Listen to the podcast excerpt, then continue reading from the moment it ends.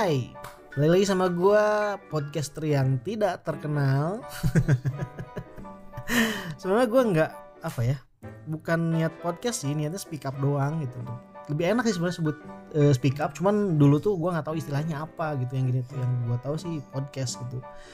Akhirnya ya namanya jadi podcast juga gitu kan akhirnya ya udahlah tanggung tetap aja Teza Live Podcast gitu kan terusin dalamnya speak up aja sih sekarang gue nyebutnya Oke, speak up kali ini gue rekam di hari Sabtu di minggu kedua di bulan Mei 2021 bertepatan dengan bulan Ramadan dan sebentar lagi Lebaran.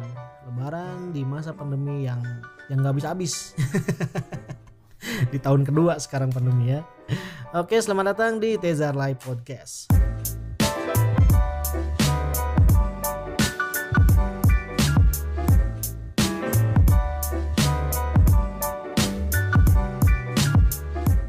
Oke, gimana puasanya nih?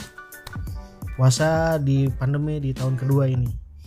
Nggak bisa habis ya pandemi ya. Nggak tahu tahun ketiga ntar masih ada pandemi atau enggak gue lihat sih nih ya yang terinfeksi yang terpapar masih banyak aja terus terusan gitu kan.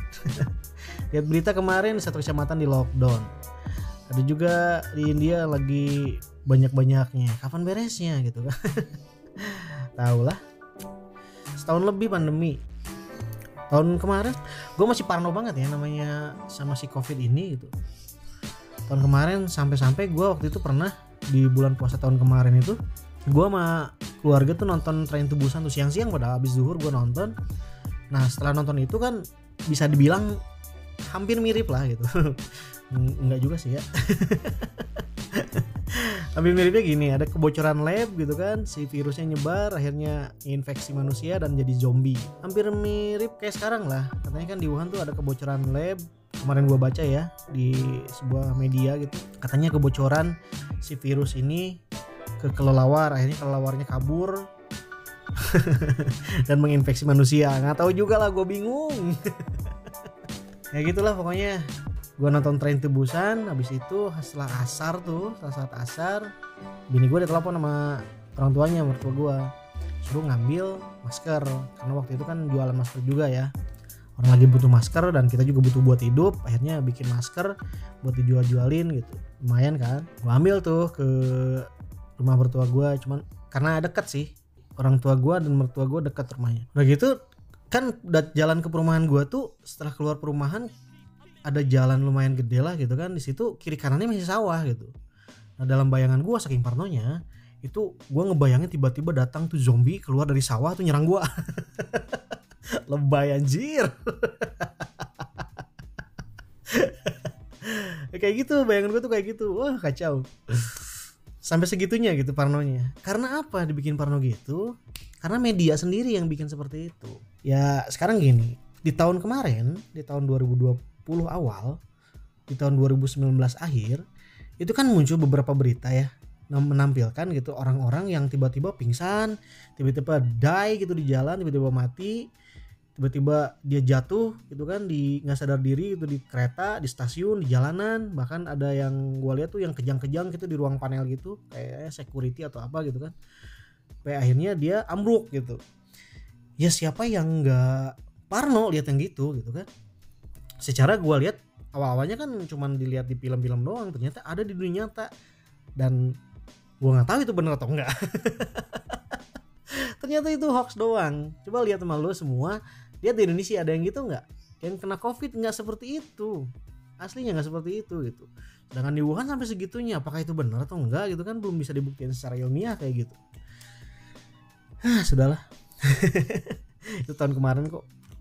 Ya makanya gitu ya karena waktu itu gue saking parnonya gitu akhirnya gue nyari informasi gitu. Informasi dari orang-orang dari media-media bukan media sih ya dari orang-orang yang dia punya pemahaman lain selain dari yang diberitakan di media-media mainstream kayak yang diberitakan di TV gitu. Ya biasa orang nyebutnya si konspirator gitu. Jadi orang yang memahami atau mempercayai teori-teori konspirasi tapi terkadang gue lihat sih ada benarnya juga dari teori konspirasi itu mereka bilang dari dulu nggak percaya di Wuhan seperti itu. Ternyata bener kan? Di Indonesia nggak ada yang seperti itu. Bahasanya gini terkadang kebenaran itu datang dari sebuah teori konspirasi. Bener kan? Kerennya mah bahasa gue ya. Ya gitulah. Apalagi sekarang gitu kan yang jadi aneh tuh. Bukan jadi teori konspirasi sih kalau sekarang gue lihat sih ya nyatanya nyatanya sekarang kita dilarang buat mudik. Tapi TKA TKA pada datang loh. TKA Cina pada datang ke Indonesia dan katanya gue baca tadi pagi di Instagram tuh dari CNN katanya mereka udah sesuai dengan izinnya sesuai dengan prosedurnya untuk datang ke Indonesia. Sedangkan kita kita nggak boleh mudik. Aneh kan? Alasan kita nggak boleh mudik supaya meminimalisir penyebaran si covid. Menurut gue pribadi covid yang sekarang ada nih mau mudik nggak mudik itu covid tetap ada. Selama ini bener-bener apa ya jadi sebuah pandemi gitu. Mau mau mudik mau enggak mau diem mau enggak mau social distancing mau enggak covid tetap ada. Ya sekarang gini ada pernyataan dari pemerintah tuh kalau kita mudik kita ngebunuh orang tua. Nah kalau kita gawe ngebunuh atasan dong. Ngebunuh teman-teman semua kan di kantor apa bedanya itu sih itu menurut pikiran gue ya. Itulah jadi bingungnya itu. Sedangkan gini mudik dilarang tapi tempat wisata dibuka mall-mall dibuka pasar dibuka. Lu pernah ke pasar nggak? Coba deh masuk pasar deh pasar tradisionalis itu 99% pedagangnya, pembelinya nggak pakai masker, nggak prokes.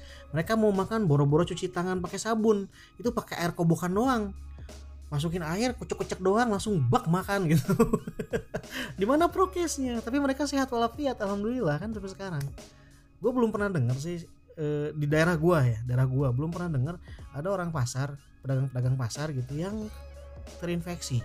Tapi nggak tahu juga sih, itu yang gue tahu ya dari hal-hal yang gue dengar-dengar dari orang parkir parkiran di pasar gitu karena gue ada sering ke pasar jadi deket sama orang parkirnya gue nanyain gitu waktu itu ya gitulah jadi itu hal yang ih kenapa sih kok gini? Gitu. Why why? Kenapa kenapa kenapa? Gitu. Jadi timbul pertanyaan itu tanda tanya tanda tanya gede aja di otak gue pokoknya. Nah itulah. Jadi akhirnya gue aneh gitu. Mudik dilarang TKA Cina pada masuk di India pada masuk juga. Apalagi yang di India kemarin katanya dia nyogok ke orang di apa di bandara gitu bisa masuk ke Indonesia. Terus ah banyak banyak hal lah gitu kan yang aneh-aneh gitu. Mudik dilarang tapi tempat wisata dibuka gitu kan.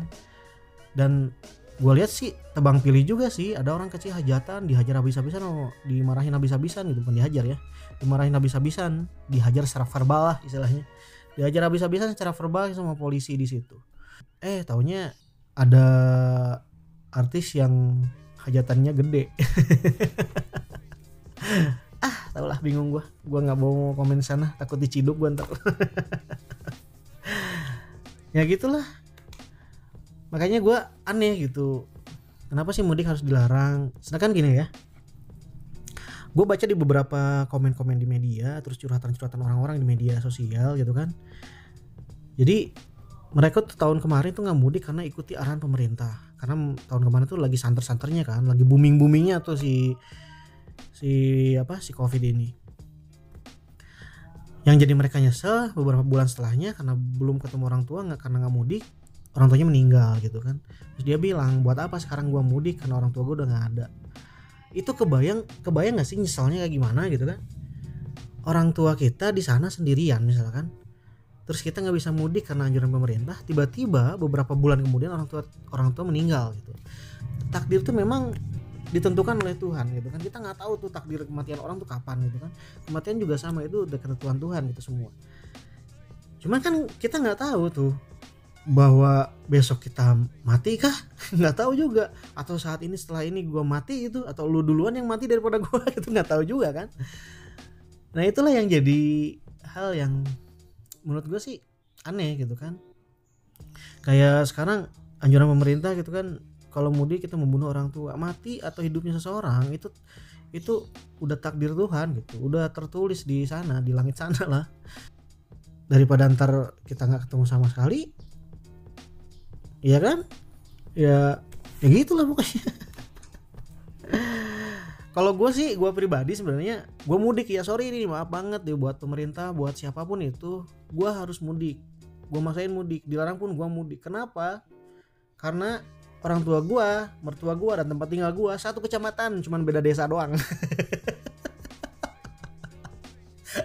Anjir. ah, iya bener. Beda desa doang satu kecamatan. Gua orang tua gua mertua gua satu kecamatan beda desa doang. Makanya gua nggak apa-apa mudik. Aduh. Gue enak banget ketawa ya. Ya gitulah pokoknya terus kalau yang gue lihat ya yang gue lihat hmm, kita balik lagi ya materi bukan mudik lagi sekarang.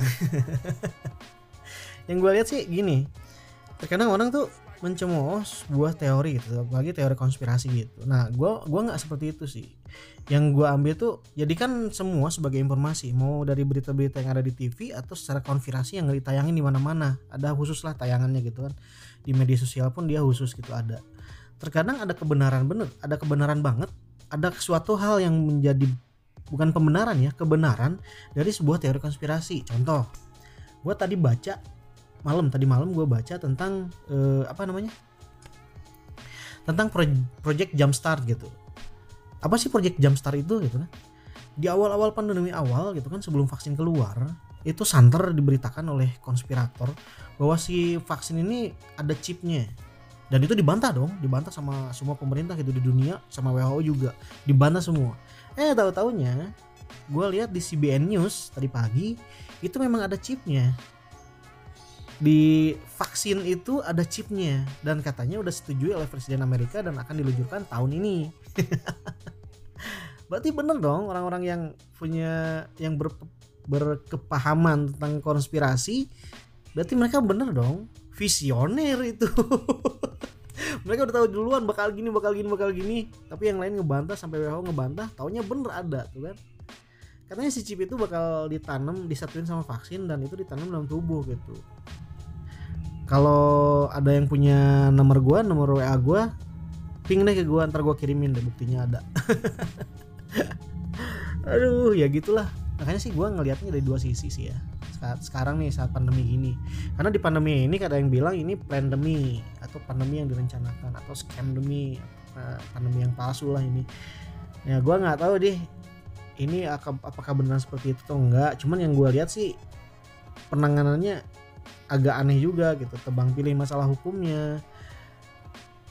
Terus apa ya ah, banyak lah banyak hal yang gue rancu gitu kan. Kayak misalkan hajatan nih orang kecil nggak boleh orang gede tapi boleh gitu kan terus ada yang bikin kerumunan yang ini boleh sesuai aturan yang ini malah ditangkap di sidang sampai sekarang gitu. Dan masih banyak hal lain lah gitu kan. Sekolah tatap muka itu nggak boleh karena bakal gini gini gini. Tempat wisata tempat e, mall gitu kan. Tempat-tempat pasar gitu masih dibuka. Apa bedanya gitu. Justru yang gue lihat kayak sekolah tatap muka itu justru lebih enak nantinya. Soalnya gini gue pernah ngobrol sama seorang dokter jadi kalau misalkan ada satu orang yang terinfeksi, maka dia harus nge-tracking 32 orang minimal yang harus di-tracking. Dia ke mana aja, masih apa aja, terus ngapain aja gitu. Apakah interaksinya intens atau enggak. Ya kayak gitu. Nah kalau kita terinfeksi di mall, di pasar, atau di tempat wisata, kita nggak tahu nge-tracking siapa di situ. ya kan? Coba kalau sekolah, misalkan gua nih lagi sekolah terpapar oleh si B gitu kan Nah si B ntar dilihat dulu si B tuh ke mana aja jadi ke tracking semua bisa.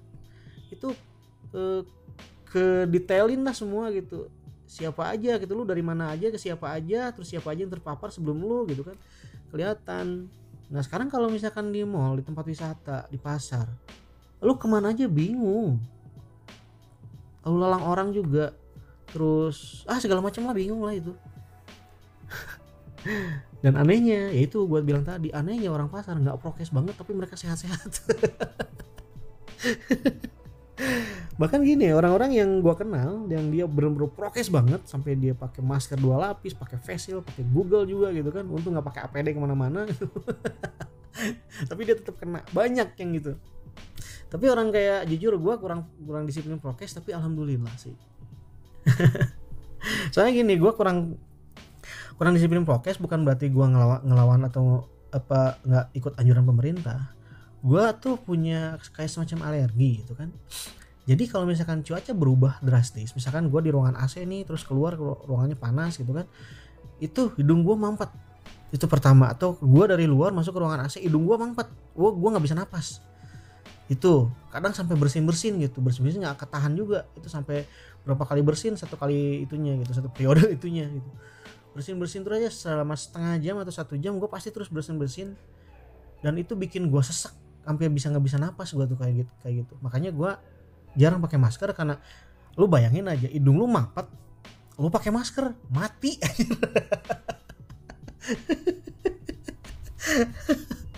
Ya gitu. Jadi makanya gue kurang disiplin prokes kayak gitu. Sampai akhirnya ya gue kena gue terpapar gitu itu beberapa bulan yang lalu lah gue terpapar di situ dan gue mutusin buat isolasi mandiri waktu itu dan gue nggak lapor ke satgas covid atau ke RS karena jujur gue takut gitu gue takut diisolasi. Masalahnya itu. Secara gini gue pernah dirawat tiga kali. Pernah tipoid pernah vertigo pernah dioperasi gitu kan.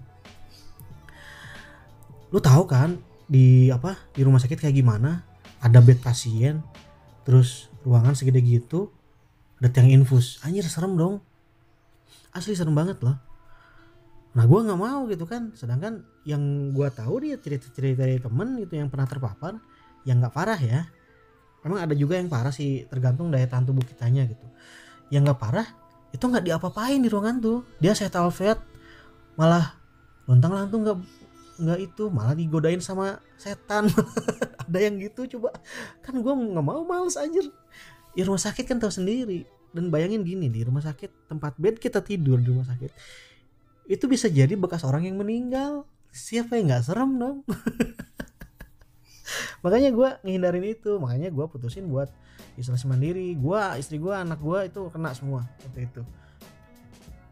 Anak yang kecil dua gue bilang katanya dia nggak bisa nyium. Deteksinya memang gitu kan. Jadi indera penciuman kita hilang terus indera perasa kita juga hilang gitu kan selama beberapa hari lah gitu.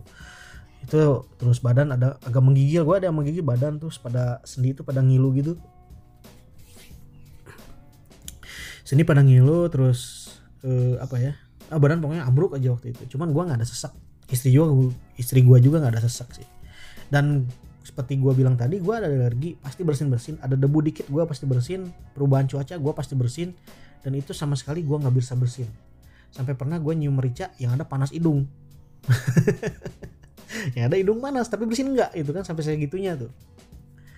Nah itulah. Jadi bukan gue nggak percaya covid sih. Gue percaya covid itu ada karena apa? Banyak teman-teman gue yang kena. Terus gue pernah kerja di rumah sakit dan gue lihat datanya itu ada di situ. Dan gue sendiri pernah terpapar gue pernah ngerasain gitu kayak gitu. Cuman tidak semenyeramkan tidak semenyeramkan yang di media-media beritakan tahun-tahun lalu sampai ambruk di jalan gitu kan sampai pada tumbang di jalan. Ya, makanya ya gitu gue ngeliat dari dua sisi kalau pemberitaan ya. Pemberitaan secara mainstream sekarang yang ada di TV yang kedua secara konspirasi juga. Ada nggak teorinya nih? Ada nggak orang-orang yang deteksi kebenaran dari hal lain gitu kan yang bukan diberitakan gitu kan? Nah jadiin semua sebagai informasi tinggal gue milih ntar yang mau ditelan yang mana yang muntahin yang mana gitu kan. Contohnya kayak India sekarang gue punya temen di India yang kerja di India uh, ada dua teman gue di situ yang orang Indonesia dan orang India asli. Jadi gue pernah ada project sama orang India di suatu perusahaan luar negeri gitu bikin pilot project untuk pendataan apa ya pendataan wilayah gitulah pendataan wilayah di situ. Uh, ada sumber mata pencariannya apa terus petani terus petaninya petani apa terus keuntungannya berapa gitu ada pendataan itulah. Gue nggak tahu tuh itu project pilot project dari provinsi kalau nggak salah mah cuman nggak tahu diterusin atau enggak tuh Nah teman gue itu yang in, orang India itu sekarang udah balik dia. Dia lamanya sih sebenarnya di Malaysia karena bahasanya pun dia bahasa Melayu tapi dia paham bahasa Indonesia. Yang nggak paham guanya nggak paham bahasa kalau dia ngomong agak bahasa pakai bahasa Melayu gue nggak paham gitu. nah gue e, messengeran sama dia gitu kan messengeran gimana di sana. Ternyata dia bilang memang sih ada kenaikan infek ke apa infeksi covid di India cuman tidak di semua rata se India enggak katanya gitu hanya di beberapa distrik aja ya kayak kita lah misalkan di Jakarta tuh banyak banget gitu kan Jakarta Jabodetabek tuh banyak tapi di tempat yang lain di luar itu misalkan Cianjur, Sukabumi, eh, Purwakarta, Bandung itu nggak terlalu banyak kayak di mereka gitu. Ya kayak gitu aja sama sih. Contohnya kemarin kan ada yang di Cianjur tuh di beritanya di Cianjur ada yang di lockdown kecamatan apalah gitu kan di situ. Tapi di kecamatan lain atau Cianjur kota tuh enggak kan. Mereka yang di lockdown kita enggak rame aja malahan gitu. Ya kayak gitulah gitu kan. Istilahnya banyak hal-hal yang di hyperbola istilahnya gitu kan di gede-gedein India gini tapi taunya India cuma beberapa beberapa distrik aja gitu nggak semua gitu kan. Nah temen gue yang lainnya juga sama gue chat dia lewat WA gitu kan lewat WhatsApp gimana di sana? Gue bilang gitu kan gimana keadaan di sana di India? Kebetulan dia di distrik yang nggak terlalu banyak apa ya infeksi gitu. Ya rame aja katanya. Dia selama bulan puasa ini nyari takjil sore-sore gitu nyari makan sih karena mayoritas agamanya Hindu kan. Dia nyari makan sore-sore buat buka puasa. Rame-rame aja di jalan kayak sekarang aja. Gue lihat Ramadan tahun sekarang lebih rame dibanding jam zaman dulu ya. Eh, zaman dulu. Tahun kemarin ya karena mungkin udah jenuh kali ya masyarakat udah jenuh dengan pandemi ini atau pandemi ini gitu kan. Nggak tuh nggak tahu lah. Tapi aslinya rame tuh apalagi sehari sebelum bulan puasa kemarin macetnya keren. Ah ya udahlah gitulah. Apalagi ya? Udah ya nggak ada bahasan-bahasan lain lagi. Pada intinya gitu sih ke yang gue itu mah kalau misalkan lu bisa mudik ya mudik aja lah gitu kan. Nggak ituin asal prokes aja asal prokes aja. Tapi menurut gue sih gini aja gini aja ya pernah daripada gitu kan itu udah ada prokes tuh. Ada apa? Udah ada himbauan harus ada rapid test segala macam. Kenapa nggak pas waktu di tempat tujuan juga ya diperiksa aja. Tapi nggak tahu juga sih gue nggak mau komen di situ lah. Takut diciduk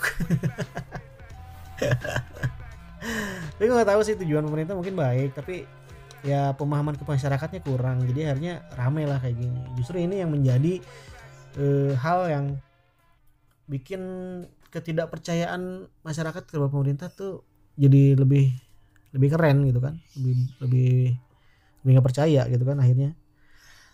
Ya karena ya seperti dibilang tadi pernah di televisi itu disiarkan yang mudik itu kan dia di Jakarta udah nggak punya kerjaan dia harus pulang di stop sama polisi sampai dia nangis. Memang sih untungnya polisinya baik gitu kan dia dipersilahkan untuk terus gitu kan. Nah sekarang yang pengusaha-pengusaha travel juga biasanya mereka dapat duit di pas lebaran mereka enggak gitu kan. Siapa yang rugi gitu kan yang rugiin gede banget gitu kan. Katanya pengen pemulihan ekonomi tapi ekonomi kok malah jadi seret kayak gini gitu digituin. Ah sudahlah. Ya gitulah pokoknya yang jadi dasar di sini sih gue ngelihatnya karena ini kita nggak tahu nih si covid ini emang pandemi atau benar pandemi beneran gitu kan. Kalau gue nggak bukan gue percaya sama si covidnya ya gue percaya karena gue pernah terpapar. Tapi aneh gitu kan. Semacam itu yang vaksin itu kan ada chipnya gitu. Gue bukan nggak percaya vaksin juga. Memang gue nggak divaksin. Pertama gue nggak divaksin karena gue pernah terpapar. Katanya kan yang, yang udah pernah terpapar itu kan ada sistem imun yang tumbuh dalam tubuhnya. Akhirnya dia bisa ada imun baru lah gitu buat tangkal si covid ini. Itu yang pertama. Yang keduanya gue di keyakinan yang gue yakini gitu kan kok bisa secepat ini gitu vaksin bisa dibikin gitu kan dan vaksin tuh ada dua ternyata kan? Yang gue lihat tuh ada yang Sinovac sama Sinopharm AstraZeneca itu dibuat dari virus yang di sifat zatnya dimatikan gitu kan? Sifat zat si virus itu. Atau dari virus yang mati lah gitu kan? Oke terus ada dua yang Moderna sama Pfizer gitu kan? Itu RNA sintetik gitu kan? Yang gue baca sih gitu ya RNA sintetik gitu kan? Atau mRNA gitu kan? RNA mRNA. Oke. Nah itu itu kalau misalkan yang RNA sintetik itu itu apakah aman ke tubuh atau gimana? Soalnya kan ya sekarang gini lu makan telur sintetik juga nggak mau. Ini suntikin dalam tubuh gitu ya gitu gitu. Kalau yang dari virus yang dimatikan itu memang dasar pembuatan vaksinnya dari virus yang dimatikan. Apakah tapi apakah memang secepat itu sekarang virus HIV aja. Itu kan dari awal pengujian sampai sekarang lebih dari 30 tahun itu belum ada vaksinnya. Itu HIV terus virus influenza aja. Yang gua tahu nih ya yang gua tahu influenza tapi sorry kalau misalkan salah koreksi aja. Influenza yang gua tahu itu nggak ada virus. Eh nggak ada virus nggak ada vaksinnya. Influenza mematikan loh. Kalau dikata flu biasa itu masuk angin kayaknya. Tapi kalau influenza yang sebenarnya itu mematikan juga loh bisa bisa bisa apa bisa menyebabkan kematian juga. Soalnya pernah gue lihat di data WHO gitu kan yang ke infeksi influenza tapi di tahun 2019 ke bawah ya 2019 2018 17 dan terus ke bawah. Itu banyak orang yang mati karena influenza. Dan di tahun 2020 itu hampir nol yang mati karena influenza. Karena datanya semua masuk ke data covid. Itu yang jadi aneh tuh Siapa kasih influenza ini mutasi dari covid? Bisa jadi kan? Karena data influenza di tahun 2020 itu dikit banget hampir nol gitu kalau dibandingkan dengan data-data sebelumnya. Data WHO loh bukan gua yang ngada-ngada data ya. Nah kayak gitulah. Makanya sekarang gua ngelihatnya dari dua sisi nih. Terkadang memang benar yang gue bilang tadi terkadang kebenaran itu datang dari sebuah teori konspirasi. Ya benar yang lain-lain juga banyak lah yang seperti itu. Nggak bisa gue sebutin satu-satu. Ya contohnya tadi lah. Ada chip di vaksinnya bla bla bla bla. Uh pada nentang. Nggak ada nggak ada. Tahunya sekarang ada gitu kan. Nah itulah. Yang oke okay, gitu kan. Jadi kita tuh speechless lah pas waktu ngeliat gini. Coba search aja deh. Project jumpstart gitu kan. Project jumpstart gitu. Di situ lihat aja deh baca semua di situ. Gue lihat tadi pagi di CBN News sih nah itulah itulah yang ada sekarang. Terus juga ya gitulah gue ngelihatnya emang penanganannya katanya nih bukan ini kritik dikit aja kritik dikit aja gitu kan. Katanya penanganan covid di Indonesia lebih baik gitu kan. Terbaik katanya terbaik keberapa lah gitu. Tapi kok di Wuhan itu udah pada ada konser udah lari kemarin 12.000 orang. Selandia Baru dari konser musik gede di Australia udah bebas masker segala macam uh, yang ada di kita cuma dikorup kan kemarin. Sampai rame itu beritanya kan. Dana bansosnya. Ah tau lah bingung lah gue gak mau ngomong itu ah takut diciduk gue ya gitulah pokoknya. Jadi pada intinya gitu sih. Ambil berita yang jangan ngebantah dulu berita-berita yang ada gitu kan. Jangan ngebantah dulu teori-teori konspirasi yang ada gitu kan. Coba pelajari dulu bener atau enggaknya. Makanya gue bilang gitu kan terkadang kayak ya gini aja kayak video yang nyebar aja. Video yang nyebar di India pada orang tuh pada jatuhan gitu kayak di Wuhan dulu lah. Berjatuh segala macam gitu. Tahunya itu video tahun 2018 atau 2019 gitu tentang kebocoran gas. Jadi orang-orang keracunan gas pada pingsan di jalan bahkan ada yang sampai meninggal gitu. Itu yang nyebar di luaran kan kayak gitu. Ternyata itu video hoax gitu kan hoax tentang covid. Bukan itu videonya. Orang yang kena covid di sana kata teman-teman gue ya udah sama kayak di kita masuk rumah sakit semua masuk isolasi. Walaupun ya isolasi juga apa rumah sakit juga kewalahan di sana. Memang ada cuman nggak di setiap distrik ternyata gue cari informasinya. Ya gitulah kalau misalkan nyari-nyari nyari-nyari berita supaya kita nggak kemakan hoax ya gitu. Ambil dari beberapa sisi gitu sisi kanan sisi kiri sisi atas sisi bawah gitu. Jadi semuanya clear. Menurut gue sih gitu ya. Itu yang gue alamin sih. Tak mengenai vaksin juga. Ya gitulah ke karena gue tuh gue punya alergi gitu kan gue punya alergi gue nggak vaksin dulu untuk saat ini gue nggak mau ntar ngambil resiko gitu kan sedangkan resiko itu nggak ditanggung sama pemerintah gitu kan. Rugi banget gitu.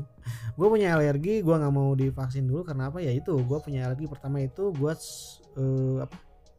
Gue udah pernah terpapar gue ada punya imun sendiri itu alhamdulillah. Dan sekarang sehat walafiat gitu. Udah gue nggak mau vaksin dulu karena dua hal itu gitu. Bukan gue nggak ikut mensukseskan program pemerintah bukan. Cuman ada resiko gue yang nanti gue harus tanggung sendiri kalau ada apa-apa. Ya sekarang gini kayak kemarin yang baru-baru rame itu di Sukabumi gitu. Ada guru di sana pas suntik vaksin dia lumpuh sampai penglihatannya kabur gitu kan. Dan pemerintah itu bukan nyalain si covidnya. Eh si covid si vaksinnya. Malah bilang malah bilang katanya dia punya sindrom apa dan itu udah ada sejak lama dia itu e, mengidap si sindrom itu terus pas waktu disuntik vaksin ternyata itu jadi ngembang gitu si sindrom itu. Ya kan itu secara logika berarti si vaksinnya yang jadi trigger gitu kan jadi trigger jadi pemicu si si sindrom itu muncul gitu. Walaupun dia udah ngidap lama si sindrom itu. Tapi ya mereka nggak mau nyalin vaksin karena memang dia udah lama gitu kan. Tapi pemicunya itu gitu yang itu yang apa yang jadi masalah tuh. Tapi mereka nggak ngakuin gitu kan dari tim medisnya ngakuin bahwa pemicunya adalah vaksin.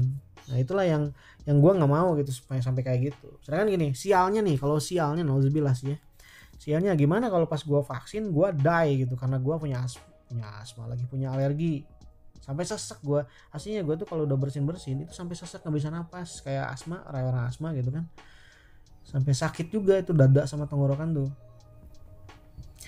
Nah, gue nggak mau ngambil resiko gitu kan. Gue nggak mau resiko kalau misalkan pas gue vaksin gue die gue masih punya tanggung jawab. Bukan gue takut matinya tapi gue masih punya tanggung jawab. Anak-anak gue gimana? Anak-anak gue gimana? Gue juga pengen dong lihat anak gue sukses gitu kan. Anak gue sekolah tinggi sampai dia nikah punya anak gitu kan. Gue jadi kakek anak e, punya cucu gitu. Pengen gue juga ngelihat di situ walaupun memang umur siapa yang tahu. Ya kan? Saya sebelum itu gue meninggal. Tapi bukan karena si vaksinnya ini. Gue nggak mau karena si vaksinnya ini nah itulah gitu kan. Berarti gue nggak bukan nggak mensukseskan program pemerintah untuk vaksin tapi belum saat inilah nantilah nanti nanti. Pertama gue belum percaya terus gue juga punya hak buat nolak apa yang dimasukkan ke tubuh. Kayak makan aja gitu kan. Gue gak suka makanan itu kenapa harus gue dipaksa makan itu gitu kan. Ya itulah. Jangan sampai Indonesia kayak North Korea gitu. Au tidak. Ya gitulah pokoknya